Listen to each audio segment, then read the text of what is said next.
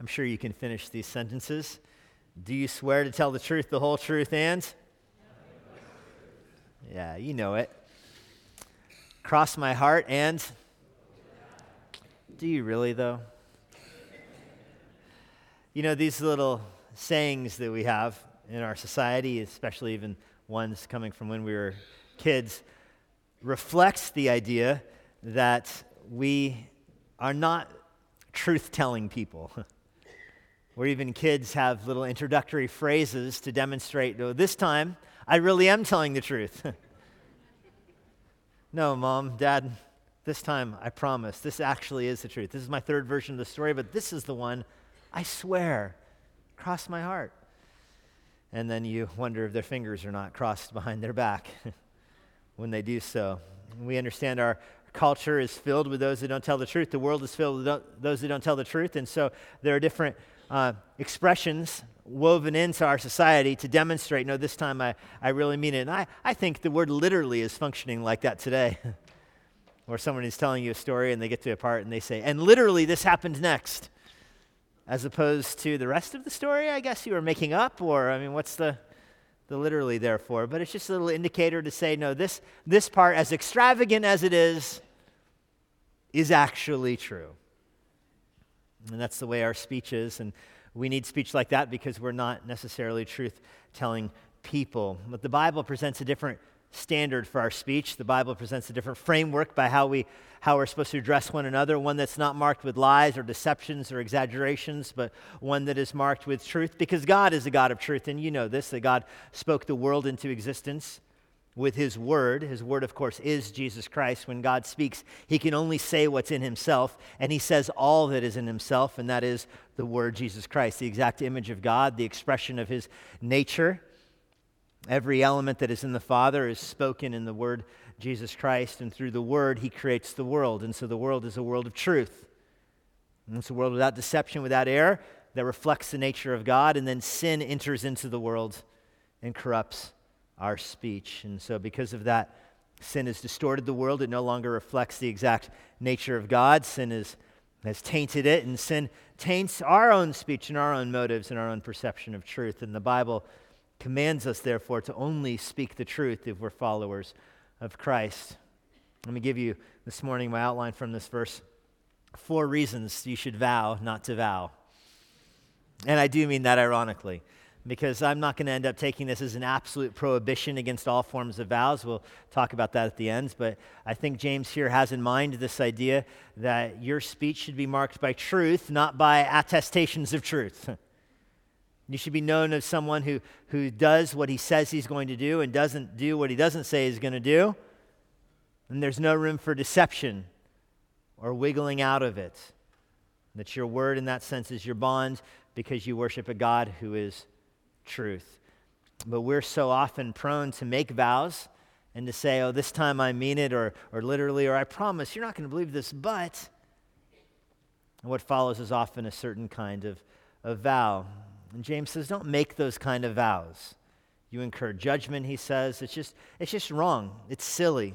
No, he says above all, brothers, and that phrase above all here, it's kind of a, a, summary phrase. He's bringing together different strands in the, in the book here. It doesn't mean this is the most important thing he says in the book, but I do think, I mean, it could be rendered finally or in conclusion would be another way to render this. But I do think he means all of the truths in the book are kind of funneling towards this point. Not that this is the most important thing, but that everything else you've learned is seen in this point. What I mean by that is so much of James is given to you to discern the difference between true and false faith. You know, uh, true faith recognizes God's sovereignty over the world. False faith says God has nothing to do with the struggles in the world. True faith understands that God is at work through trials, and false faith says God's not doing anything. True faith seeks for wisdom from above. False faith thinks it can find wisdom below. True faith doesn't show a preference in the church. False faith looks at the outside and leverages it for an advantage. True faith understands that wealth belongs to God and uses it for for his glory, and false faith tries to leverage wealth for own personal gain. I mean, on and on throughout this book. And all of those stream to the heart. And you understand this that, that true faith is seen in the heart, but there's no way to see that on the outside. The clearest window into a person's heart is through their speech.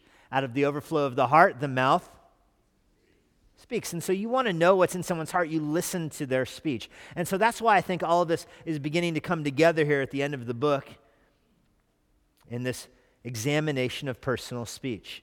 If someone has an authentic love for Christ, you're going to hear it in their speech. If someone worships the God of truth, they're going to speak truth. And if someone thinks that God's truth is unclear or that God is a God who obfuscates, then their speech will reflect that as well. Let's look at this more carefully. First, the first reason you should vow not to vow is because of the nature of deity. Because of the nature of deity. There's only one God in this universe. And guess what? You're not him. You're not him. And he's not hiring a replacement for himself either. But so often our vows put ourselves in the place of God. It was common in Judaism, as you see here in verse 12, to swear by heaven or by earth. Somebody says, I, I, swear by heaven that this is true, or I swear by everything on earth that this is true. And we don't often use those kind of expressions today, but in our own culture, we use the kind of expression that says, I vow something of, of value. And children, especially, will say that, like, uh, I, I promise you my bike that what I'm saying is true. You know, in other words, if I'm lying, I'd give you my bike. And that's supposed to, to be a demonstration that this time they really mean it because they're, they're hanging something of collateral, so to speak. Well, the problem with this is that heaven does not belong to you. If you say, I swear by heaven, well, is that yours? Are you in charge of heaven? I swear by all that's on earth that what I'm saying is true. Well, do you have the right to swear by that? Is it yours to swear by? And the answer is, is no. And again, to Americanize it, it would be the equivalent of, of saying this as an American I, I pledge by my neighbor's car that what I'm telling you is the truth. If I'm not telling you the truth, you can take that car. is it your car? No, but it's a nice car. It really is. I mean, you would like it. But you can't go take it just because I'm not telling the truth. And that kind of speech was common in Judaism to swear by heaven and by earth. The idea is that you have such reverence for God that you clearly wouldn't be pledging or putting up heaven as collateral. That's where God dwells. It's his location. So I would only be pledging by God if I was really speaking the truth. But underneath all that is James's point here. You're pledging something that's not yours to pledge. You're swearing by something that isn't yours. The English example of, I swear by my grandmother's grave. It's her grave, okay? Stay out of it. and even the pledge by my own head, which is something Jesus is going to rebuke in the Sermon on the Mount. I, I pledge by my, my head. And he goes on to talk about hair color there, but underneath that kind of pledge is this idea it's the American equivalent of cross my heart and hope to die. If I'm not, if I'm not telling the truth, you can take my head off. Well, listen, your life is not yours to give either any more than heaven is. Don't pledge heaven because it's not yours. Don't pledge earth because it's not yours. And don't pledge your life because it's not yours either. God alone owns life. He alone can take your head, which he may very well do as a consequence for sin, but it's not yours to offer up. And this is really the theme of this last part of James chapter 4 about those who boast about tomorrow in the first part of five, those who boast about wealth and riches, is that those are things that you don't own. You may have wealth, but it's not yours. It belongs to God. You may think you have tomorrow. Your day planner has next year in it, but it doesn't belong to you. Just because you own your day planner doesn't mean you own those days.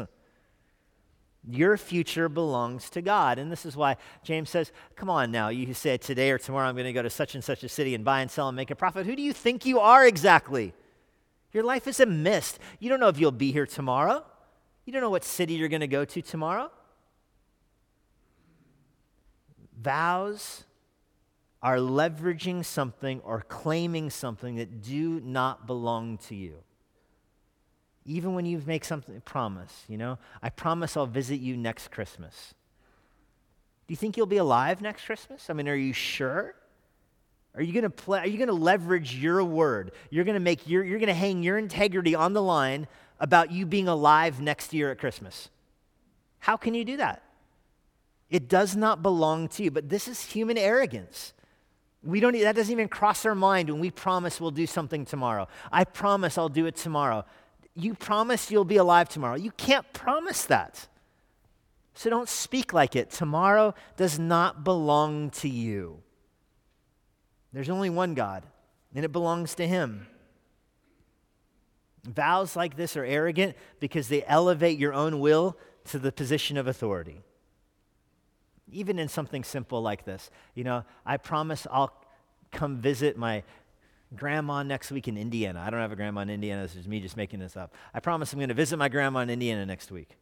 Okay, well, then the flights get canceled because of a snowstorm, the highways get closed. Now my vow is void. I can't do it. I turn out to be a liar because of the weather, which I'm not in control of.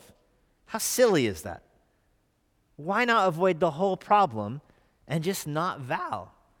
And say, Grandma, I would love to come visit you next week. Lord willing, I'll do it. But you're not in control of the weather. And the kind of person that thinks they are, the kind of person that thinks that their word has some kind of efficacy to it or, or power to it, is the person that gets wound, they're arrogant and they get wound up and they get uh, abrasive and they berate the customer service agent at the airline. what do you mean there's snow? I paid for that ticket. Who are you? You don't understand. I gave my word. Oh, I'm sorry. I'll let the snow gods know you gave your word. I mean, who are you? Your word does not have that kind of power. And people often leverage their own vows for sanctification. You know, somebody who's, who's dealing with the besetting sin. And there's two categories of sin in someone's life, okay? Someone who's dealing with, uh, who has a sin in their life that they're not repenting of, that they're not actually taking issue with, they're not fighting it. That person needs willpower. That person needs to be convinced this sin is wrong and have the willpower to fight it, okay? That's this person. We're not talking, we'll talk about him next week. This week, the other category of sin, somebody who's got a besetting sin in their life, they're, so, they're aware that it's sin, they aware, they're, they're fully aware it's sin and they keep doing it and they want to repent of it and they want to do battle against it. You know what's not missing from this formula is willpower. That second person I'm talking about, for that person to say, I hereby vow I'm not going to sin anymore. I hereby vow I'm not going to do this sin anymore. Well, your vow has no power to sanctify you. It's just arrogance. It's just arrogant. As if God were to say, Oh, yesterday when you repented of that sin, I didn't take you seriously enough, but now you vowed, so now I know you'll be holy. Your vow cannot sanctify you. Nobody is sanctified by a vow. Otherwise, just say this. Try if vows work, just do this with me. I hereby vow I'll never sin anymore ever. Your vow doesn't do it. The fact that you had the courage to make the vow doesn't mean you have the sanctification to keep it. So understand that there's only one God and His Spirit sanctifies. You don't have the willpower to sanctify yourself. You don't have, you're not sovereign over your circumstances. God is sovereign over your circumstances. You are not. That's why James says back in chapter 4 instead say, Today or tomorrow, if the Lord wills, I'll do this or I'll do that. And he's circling back to that again in verse 12 and just saying, Don't swear by heaven or earth. Come on. Just say what you want to do. There's only one God. And we've talked about this before. It's always best to let your yes be yes and your no be no. Hold your future with an open hand and say, hey, I'd love to come visit you next week, but if the airport's closed and the roads close, hey, I'm holding this with an open hand. Say, you know, I want to go to this school, but I'm holding this with an open hand. You know, you understand that some things are out of your control. I think of the college student who says, I hereby vow I'm going to go to you know, the college junior. I mean, sorry, the high school junior. A high school junior, and they say, I hereby vow I'm going to go to, let's pick a really good school, the University of New Mexico. I hereby.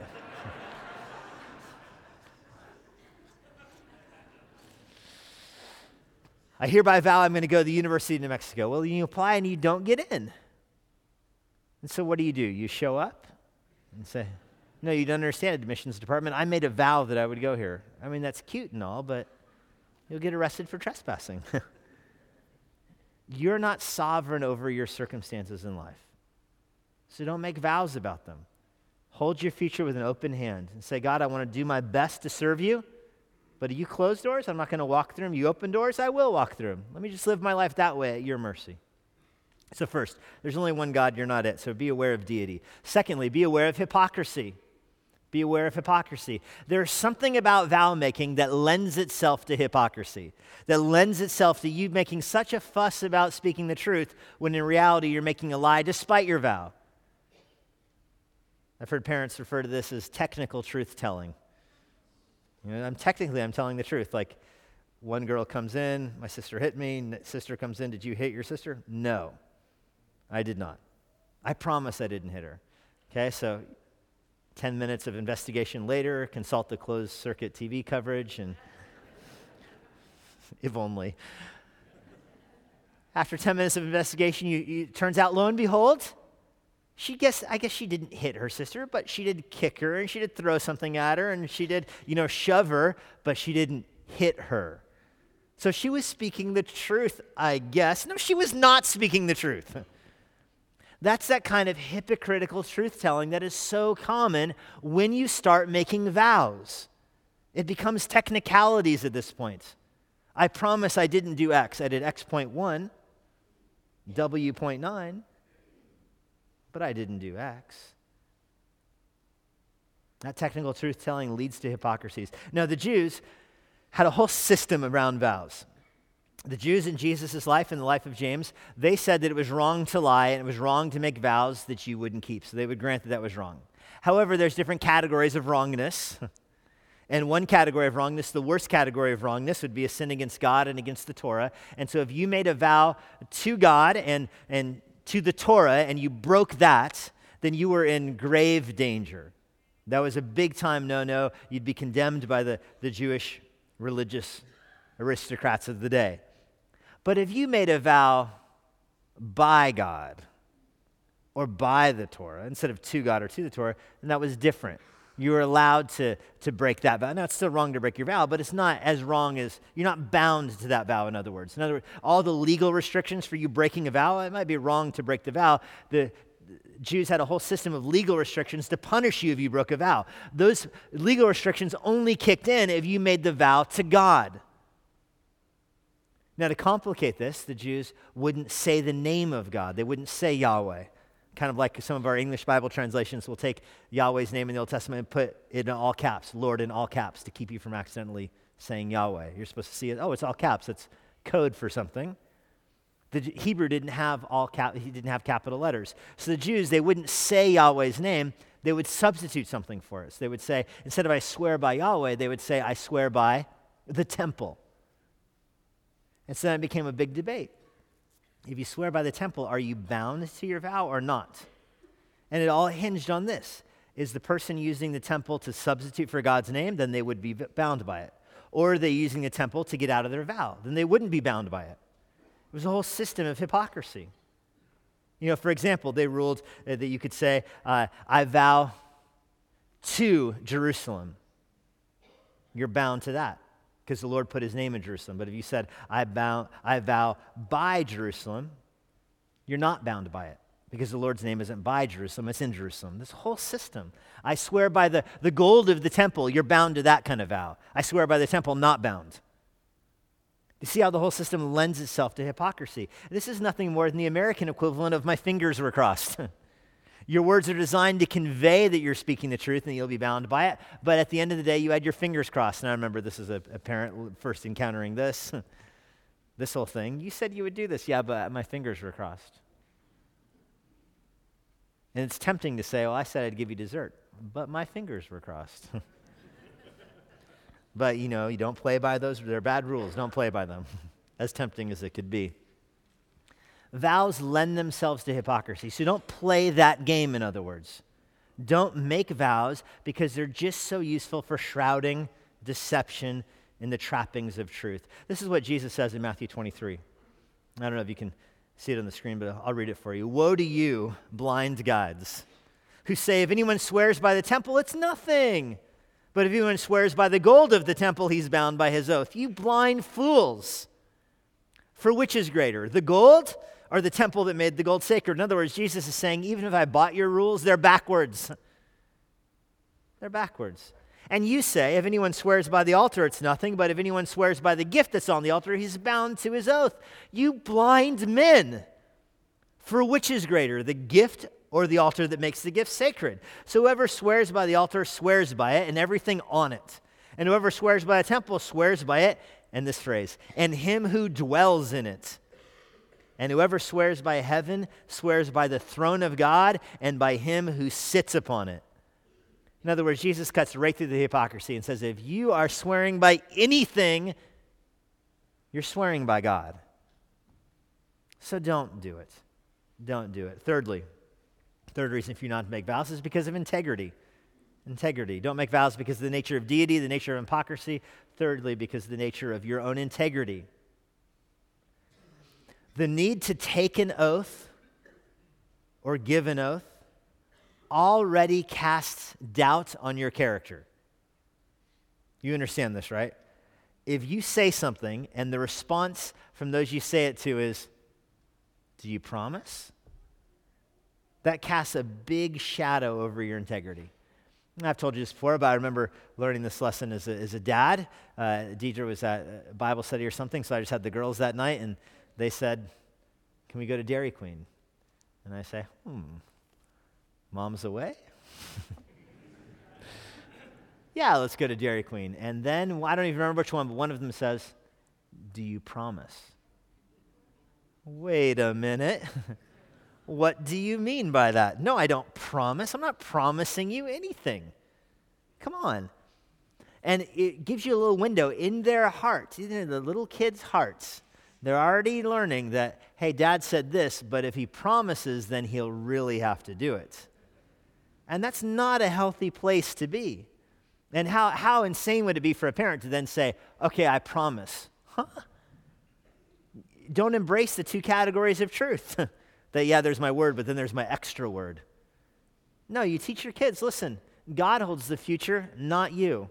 Yeah, I'll take you to Dairy Queen, but if the car doesn't start, or if mom calls and needs me to bring her something, or if a neighbor needs help, then we're not going to Dairy Queen. And how bad of a parent would it be to say, oh, a neighbor needs help or mom needs, needs me to bring her something? I can't do those things because I promised my kids to take them to Dairy Queen. Huh? Just be done with that whole system. Let your yes be yes and your no be no. And your kids understand when dad says something, he means it. Unless the Lord closes a door or has a, a better opportunity somewhere else, and you embrace that even as a child. The mere act of swearing casts suspicion on the trustworthiness of the one who swears. Philo, the Greek philosopher, says this quote, To make an oath is only, as people say, the second best voyage. And this is a world without, you know, airline travel. So it'd be like, you know, the best way to get from Corinth to Jerusalem would be a nonstop boat, or, you know, Israel, nonstop boat. But if there's a storm, you have to go through Crete. It's the second best way. The American equivalent would be you want to fly from DC to LA, there's a nonstop flight, but if that flight gets canceled and they route you through Atlanta, it's all right. It's the second best way of going. There's a better way, but you get stuck with this. What Philo means by that is having to swear an oath is the second best opportunity. Best would just be you speaking the truth and people believing you. I mean, I guess if you have to promise, it's okay, but it's just casting suspicion on your own integrity. If your life becomes committed to consistent honesty in every statement, insinuation, implication, then oath taking is totally unnecessary. Instead, let your yes be yes and your no be no. I've met people that say, No, you don't understand. I always keep my word. That is the definition of self righteous. That you think your ability to keep your word makes you righteous. You're looking for your righteousness in yourself. That is self righteousness. That should have no place in Christians. Christians don't draw righteousness from themselves or their own effort, the own authenticity of their word. That's not what makes you righteous. What makes you righteous is that God is a righteous God. He is a truth telling God. So you keep your word because you worship a truth telling God. Not that I keep my word because I keep my word. No, I keep my word because God is sovereign and He speaks the truth. But when you say it like that, that uh, opens the door for you to understand that circumstances change, flights get canceled, etc. Very different than you making a vow. Unlike God, you're not sovereign over your circumstances. But listen to this like God, your word should be true. That's the difference. God's words are true, your words should be true. God is sovereign over circumstances, you're not. And this is why you shouldn't vow and think your vow has weight, but why you should keep your word. And more often than not, God directs your future through your, through your commitments, through your yeses and your nos. And you understand that.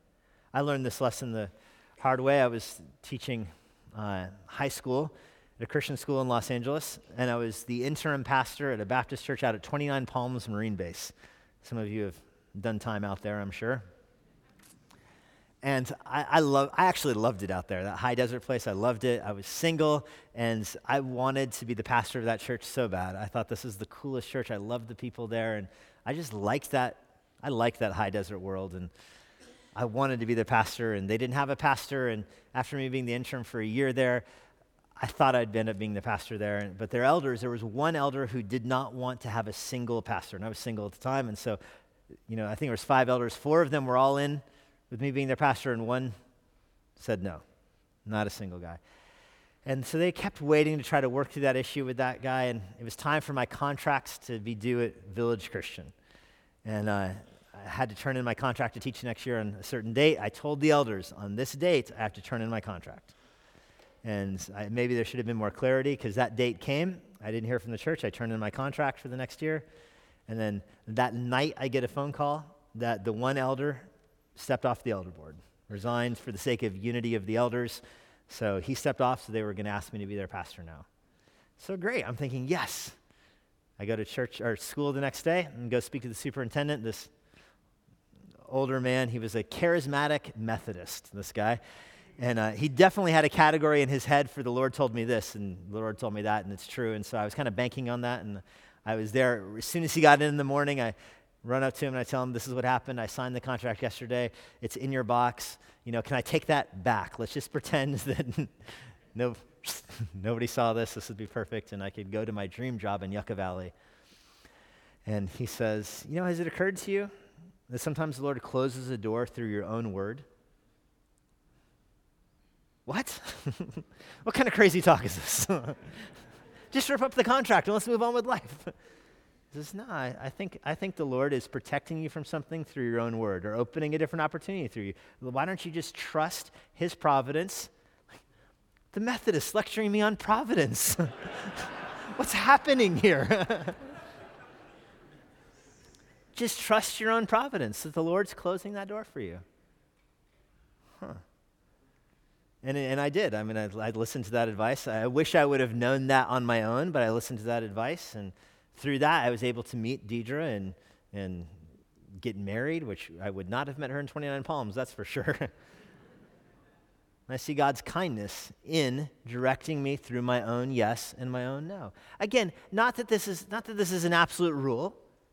There's certainly circumstances in life or even contracts in life where, with the wisdom of elders and the wisdom of those that are committed to it, you talk through and it's wisest for you to, to disengage from that or to, to not keep the contract. There can be situations where that happens. This isn't a law here, it's the principle. But I'm telling you, that principle is more often right than you think.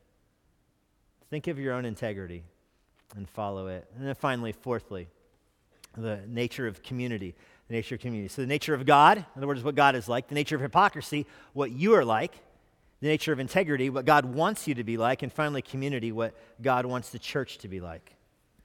Now, here is where you need a little bit of biblical theology. And I want to just give you a contrast with marriage, because the Bible has a lot to say about vows, more than we often think. And the trajectory of vows in the Bible follows the trajectory of marriage in the Bible. And allow me to explain. In the garden, God designed marriage one man, one woman for life.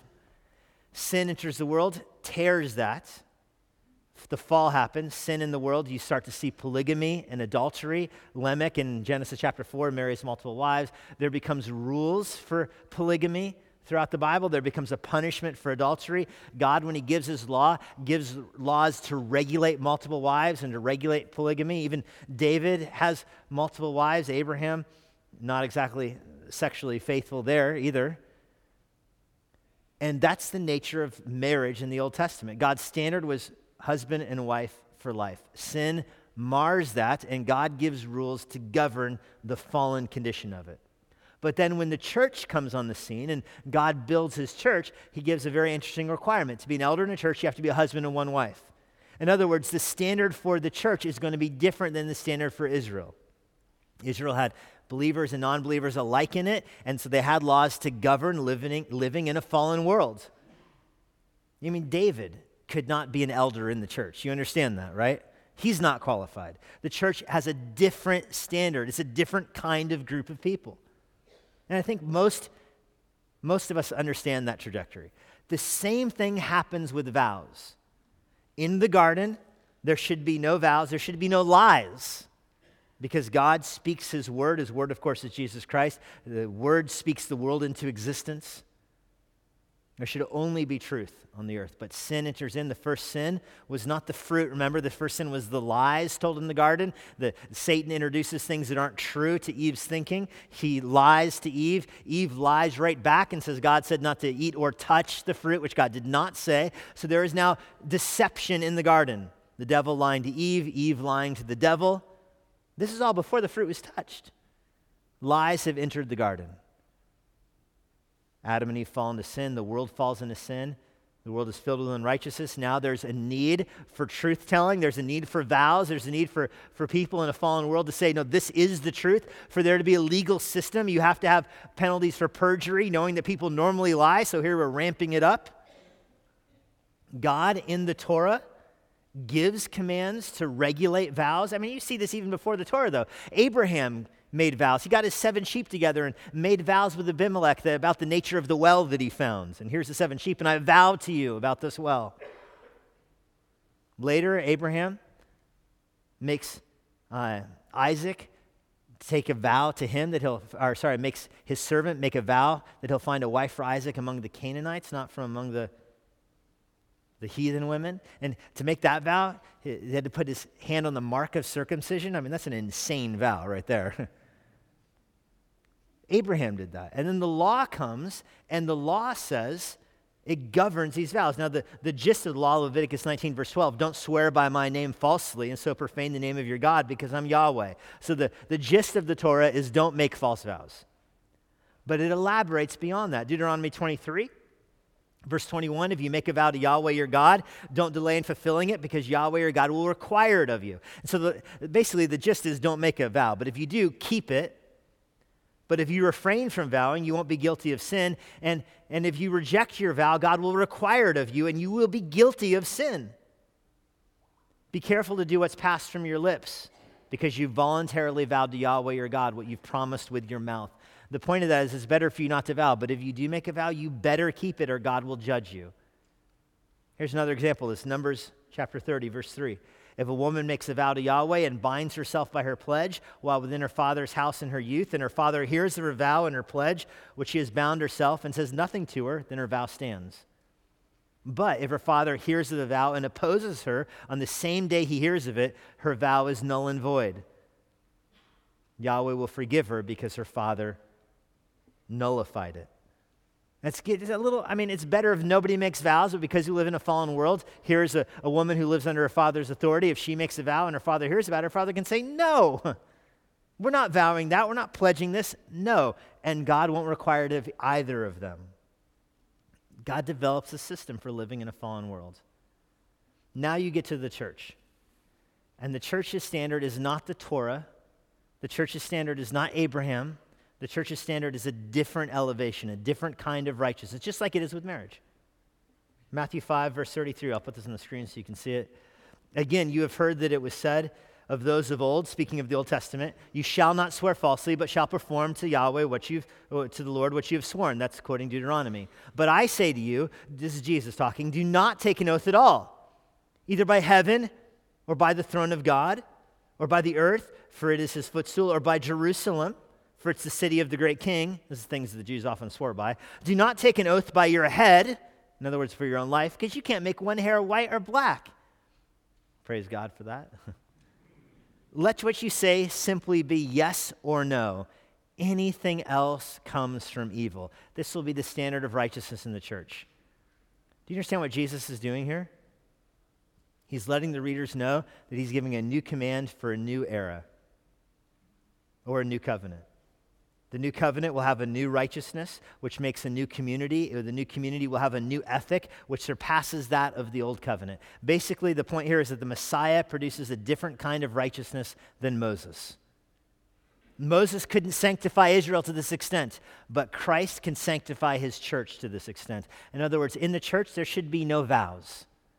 Why would you make a vow to somebody? Why would you make a, a, a promise to somebody in the church? We're all truth tellers here.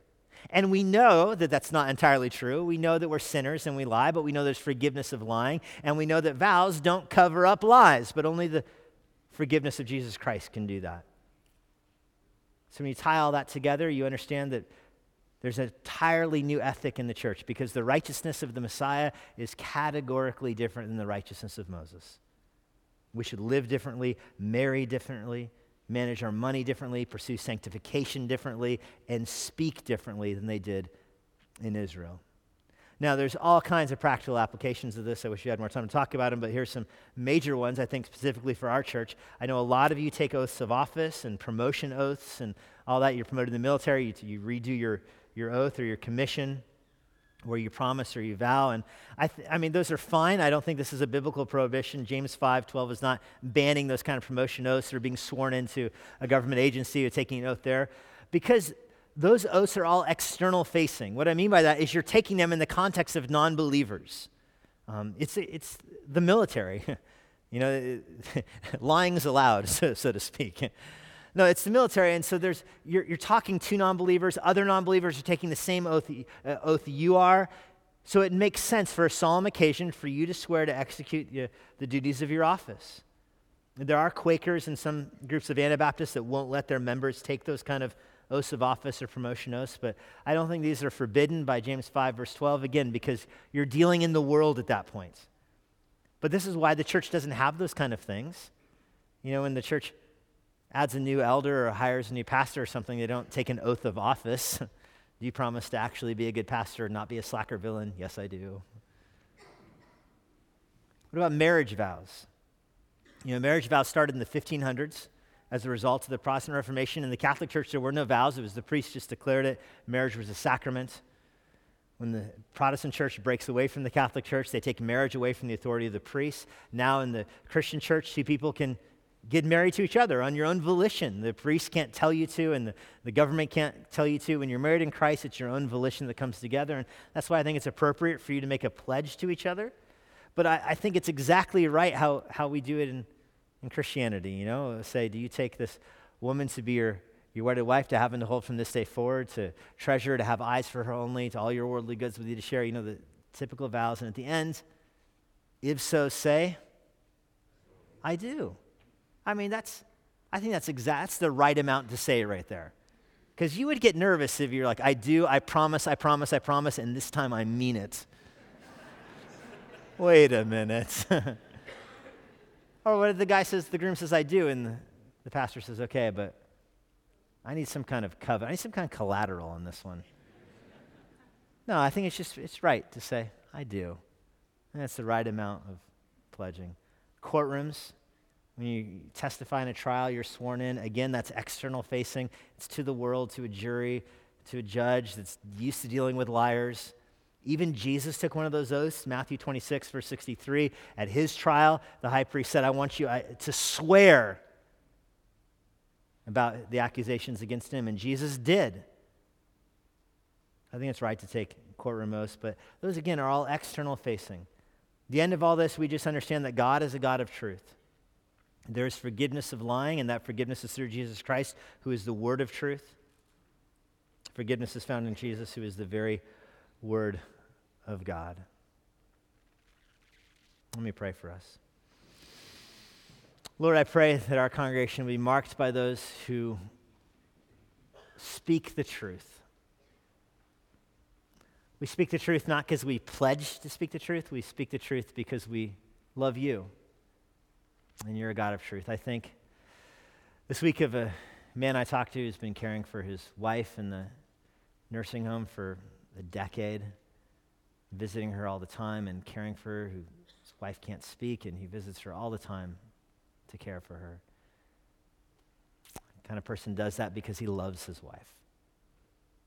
It's a power in love that is more than the power of a vow. It's a power in love that's more than a power of commitment. I pray that we would be like that towards you. that we would speak the truth because we love you. And that any commitments, any yeses, any no's that we make would flow out of the fact that we love you, our Savior, and you are a God of truth. You're a God who forgives us for our sin, which we need often. But we're a God. We worship a God who is a God of truth. I pray that your glory would go forward with us this week. In Jesus' name, amen. Let me invite you all to stand. You have been listening to Immanuel with Pastor Jesse Johnson.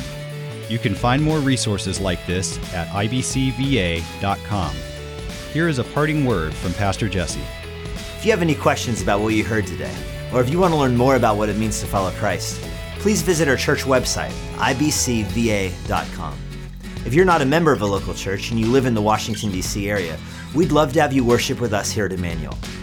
We're located in Northern Virginia, and for more information about when and where we worship, check out our church website.